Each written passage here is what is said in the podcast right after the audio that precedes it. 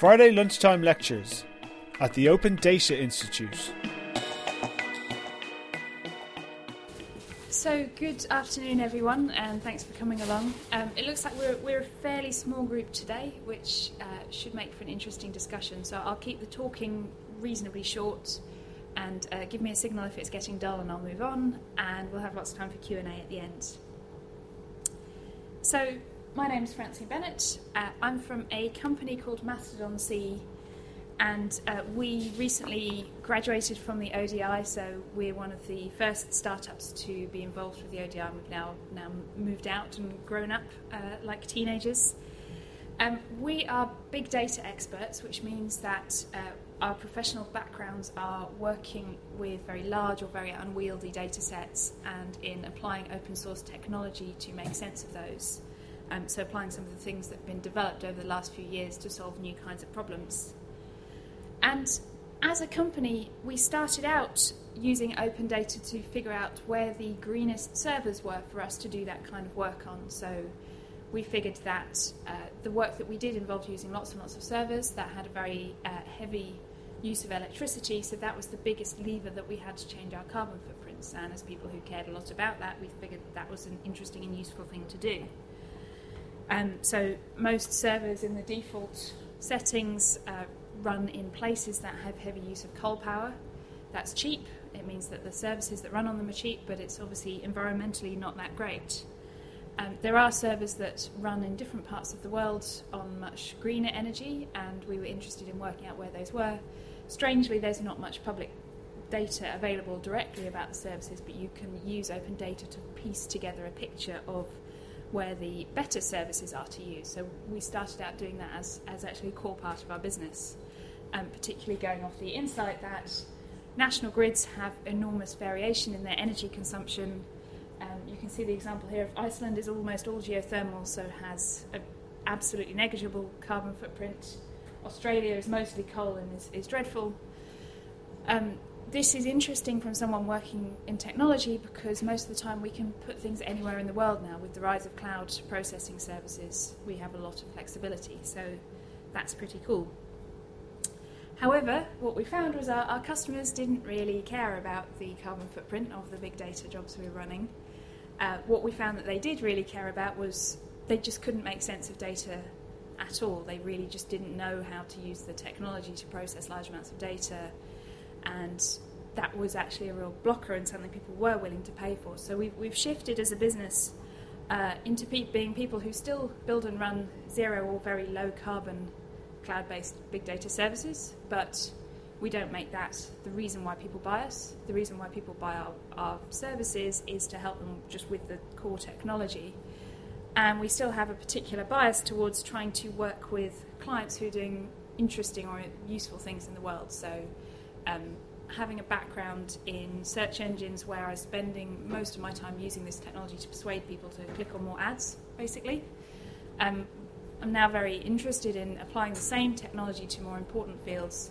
And one of the ones I want to talk about today is, is the built environment, which is on the way to being a very interesting and important field, which could change a lot because of the application of, of data. And I'm coming to this as, as, you, as you'll have guessed, a technology expert, but not as a built environment expert. That means that my take on things is probably quite different from someone within that industry. Um, but people within that industry are also starting to eye up the things that are happening in terms of sensor technology and data and see opportunities from their side. So we, it's early, but this is starting to come together in, in quite an interesting way. So I'll just start running through a few definitions which will make the rest of this make a bit more sense. So, um, and the, for the people who are experts in this, these fields, apologies, I'm about to massively oversimplify your work, so you can tell me off later. Um, in terms of talking about big data, and this, this is really the, the standard sales pitch for the type of thing we do. So now is a really good time to be using data, whether it's big or small or open or closed, to help with your big problems for a few reasons. So there are a couple of things that have changed recently which make this important. Uh, the first is that there is a lot more data about. So um, the devices that produce data are cheap and ubiquitous. Many things are managed by computer systems, which again produce streams of data, as a byproduct of their normal operation. Uh, there's just a lot of data starting to flow into the world um, automatically. Furthermore, that data has become really cheap to store and process. So, the advent of cloud technology makes it much more flexible to deal with data. The cost of storage keeps going down, the cost of processing keeps going down, and we have uh, new distributed technologies, which means you can use cheap processing to work across very big data sets. Um, particularly technologies called Hadoop and Cassandra we use very heavily, but there, there are a number of new technologies which can do this. So you put those two things together, much more supply of data, much cheaper and more accessible ability to use it, and that opens up a whole new field of opportunities. So um, that gets quite exciting, particularly for organisations with big or challenging problems. The availability of data and the ability to use it offer new angles to try and solve those, those knotty problems. And we also talk a bit about open data, and I've, I've stolen this definition straight from the ODI. Um, open data is information that's available for anyone to use for any purpose at no cost. And for open data to be good, uh, it should be able to be linked to so that it can easily be shared and, and discussed. Um, it should be structured and standard so that people can build automated processes on top of it. Again, it should be available and consistent over time so that people can rely on it being there and keep using it. And it's possible to trace it back so that you know whether you should be using it and whether you should be making big decisions based on this data. And finally, the, the third piece of this puzzle uh, is Internet of Things, and this, this is particularly important in the built environment. And this is a very broad term, it's, it's very fashionable at the moment to talk about Internet of Things. What it actually means, really, is, is that the sorts of devices that I was saying produce data a lot at the moment, they're, they're now connected to the internet or to other types of connectivity it goes across lots of different types of protocols, lots of different types of application, but the basic idea of Internet of Things is you have physical stuff which is producing data and is in some way connected. And sometimes those things are talking to each other, sometimes they're talking to central data stores. But there, there's this, this general concept that there are lots of types of physical device in the world now which are, adding to this stream of data that we have coming in. So, those are really big buzzword topics that are very exciting in our domain. Traditionally, in the buildings world, there is not this kind of data, or it doesn't get used. So, traditionally, you would have something called a building management system um, that covers usually about half of the energy consumption of a building, so that gives you a bit of information about what's happening.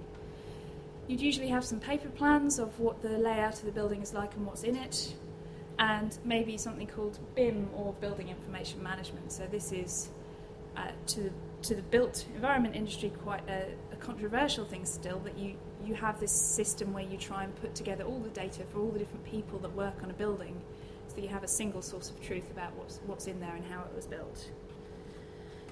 And by the way, I'm I'm talking from the perspective of big data people who work across a few industries um, at the ODI, there are actually a number of companies who, who are working specifically in this industry from, from different angles, and they're also worth looking at. Um, so, 3D Repo are trying to take this BIM concept quite a lot further with some new technologies. So, they're trying to do 3D modelling of what gets added and taken away from building over time, um, which is obviously imp- important and exciting. Uh, Carbon Culture are coming to it from a from an angle of looking at the people who are in a building, so they try and incentivize the people who populate a building to uh, try new things to which save energy, and Demand Logic pull data from those BMS systems and actually try and make that useful and make that more used. So there are lots of different companies looking at different angles of this problem and this opportunity of using data in the built environment. So I'd like to talk particularly about a system that, we, that we've been working on a lot recently um, for an organisation called the Energy Savings Trust. And EST's task in life is to try and help the UK hit its carbon saving targets. That's obviously quite a hard thing to do, and they've identified that one of the things that needs to happen is that domestic housing in the UK needs to become a lot more energy efficient. So one of the ways you try and do that is you do what's called a retrofit to the building. So you add new things to the building which are supposed to reduce its energy consumption and hence its carbon footprint. Now, that's obviously a very sensible thing to do and very important. The challenge is that uh, you can do a physics model of how things are supposed to work, and it's often very much not like that in reality. So um, they've come around to the realization that actually it's important to track the reality of what's going on in a building to really understand what's going to work when you try and scale it to all of the houses in the UK.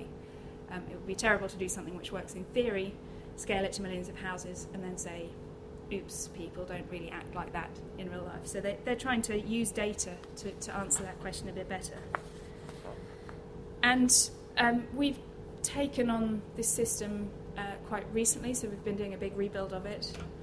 Um, originally, the system holds data from uh, 121 homes, lots of different types of sensor. So, one of the interesting things about this system is that they've brought in not only uh, basic energy tracking sensors, but also things about, for example, the humidity, the carbon dioxide concentration, the temperature, the water consumption. So anything that they could think of to track within these buildings, they, they just put sensors in everywhere. And that brings together about 100 million data points and adds new data every five minutes. So it's, it's quite a high frequency system. And that makes things quite interesting, although quite tricky. So we get to see from having these sensors quite a lot of what's going on in buildings. So, for example, this is a, a real readout from that system of the carbon dioxide within a, a room in a house. Um, the reason this is interesting is that carbon dioxide is a measure of basically how stuffy a room is. So, this room is, is quite unpleasant, it looks like. So, anything over a thousand feels a bit sticky and horrible.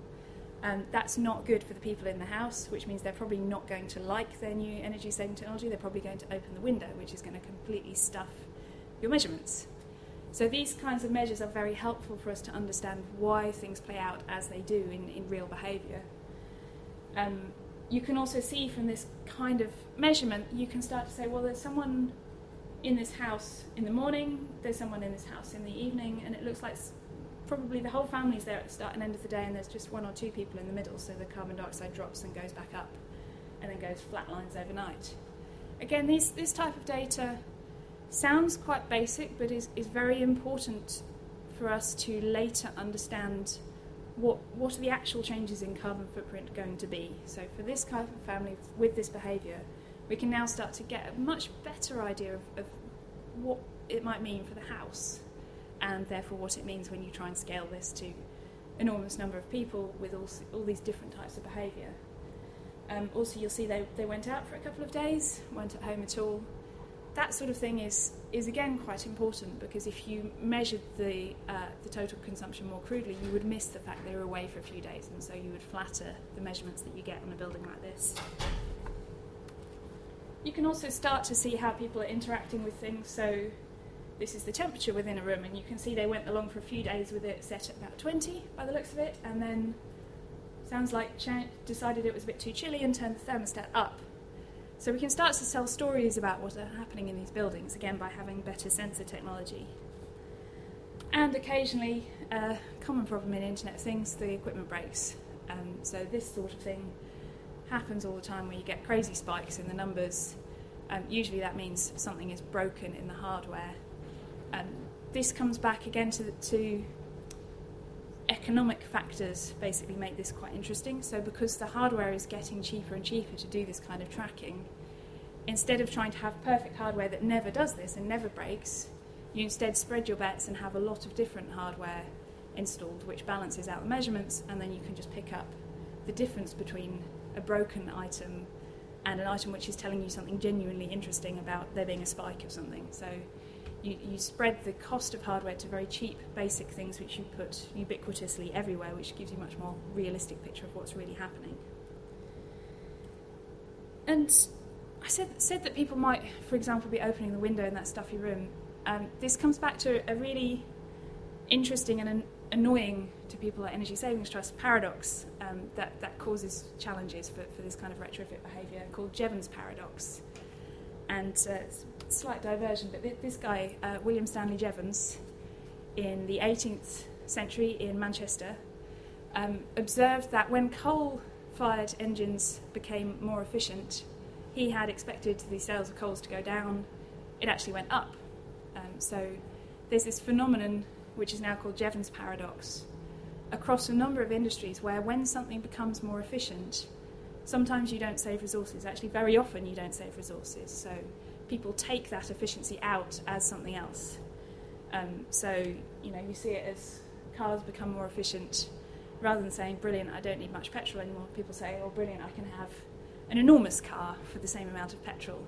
This happens in the built environment all the time. So if you insulate people's houses and make them warmer and more cosy, one of the things which can often happen is people say, oh, brilliant, my house was cold and drafty and rubbish before, so I didn't even bother putting the heating on. Now it's lovely and airtight, so I'm going to keep it warm and, and be much more comfortable. And this phenomenon called comfort taking messes up the scalability of retrofit quite badly. Um, so, again, we need to get more insight into the detail of comfort taking and when it happens and when it doesn't happen in order to have a hope of hitting these kinds of energy savings targets. And I, I said at the beginning of the talk that this would be also about open data. So I've talked a bit about Internet of Things, and I've talked a bit about why big data and why fine grained data is useful.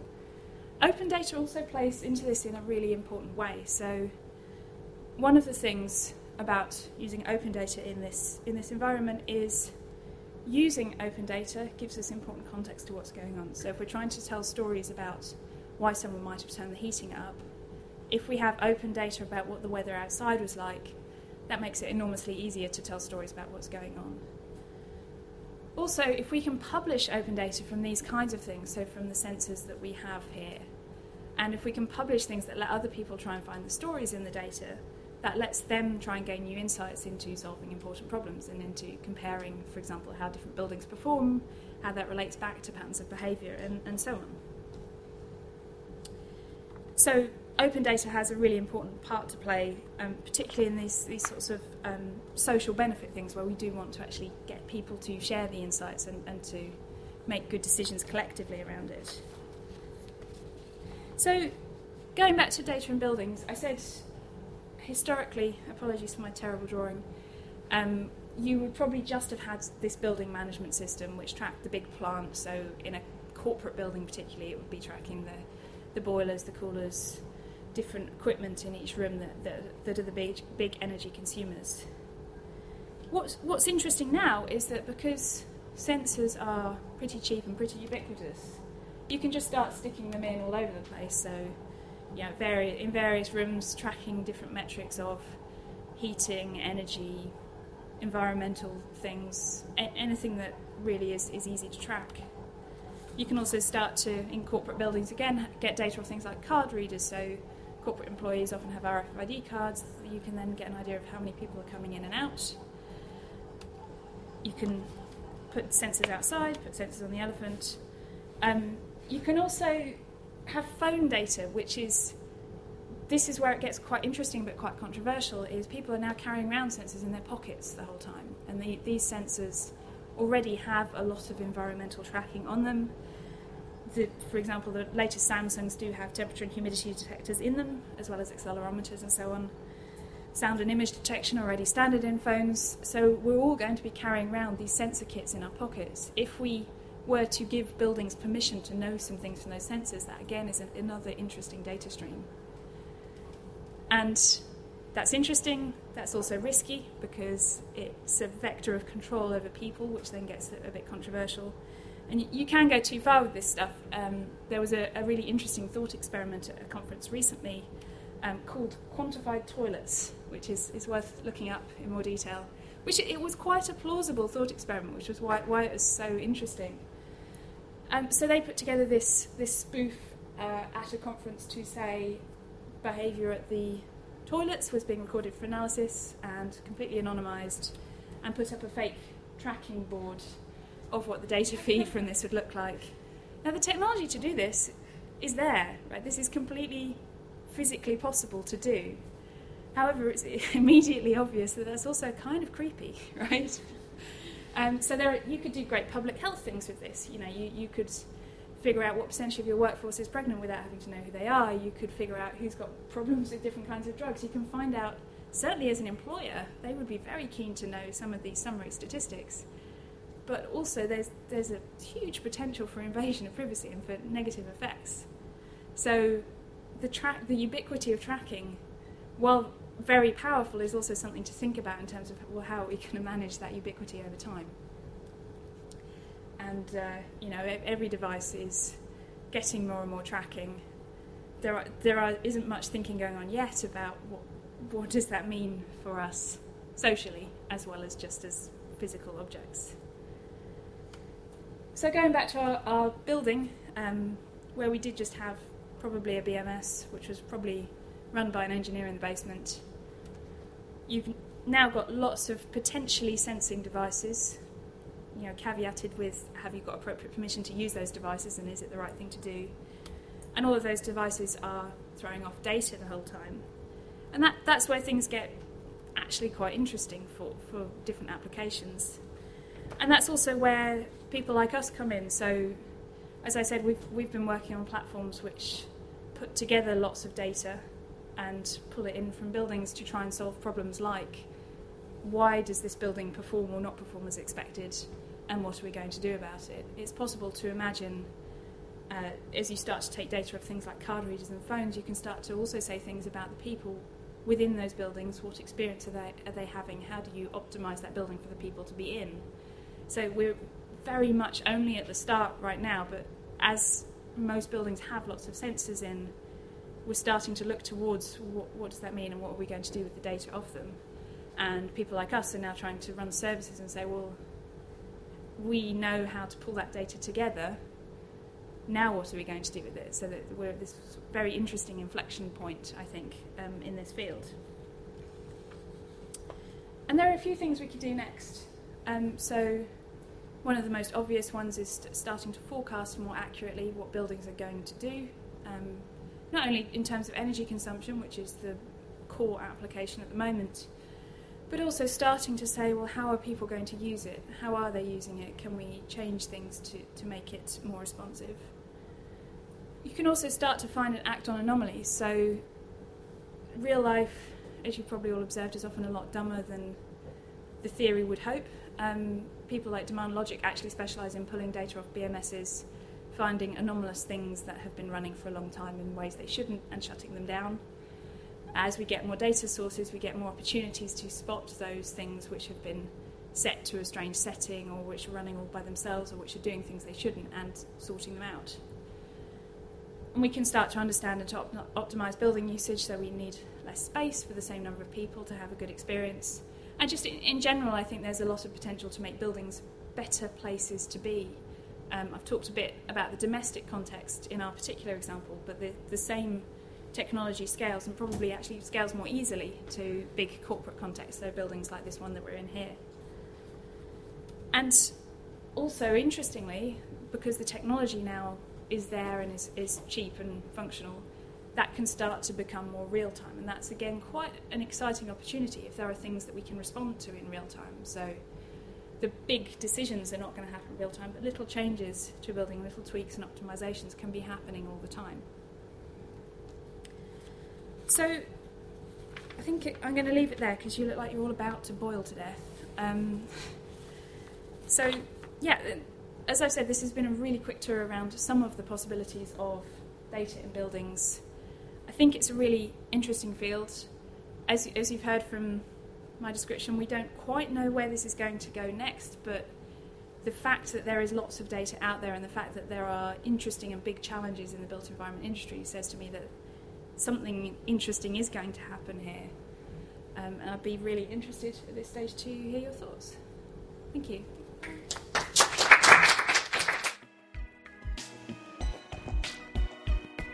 You've been listening to a Friday lunchtime lecture brought to you by the Open Data Institute.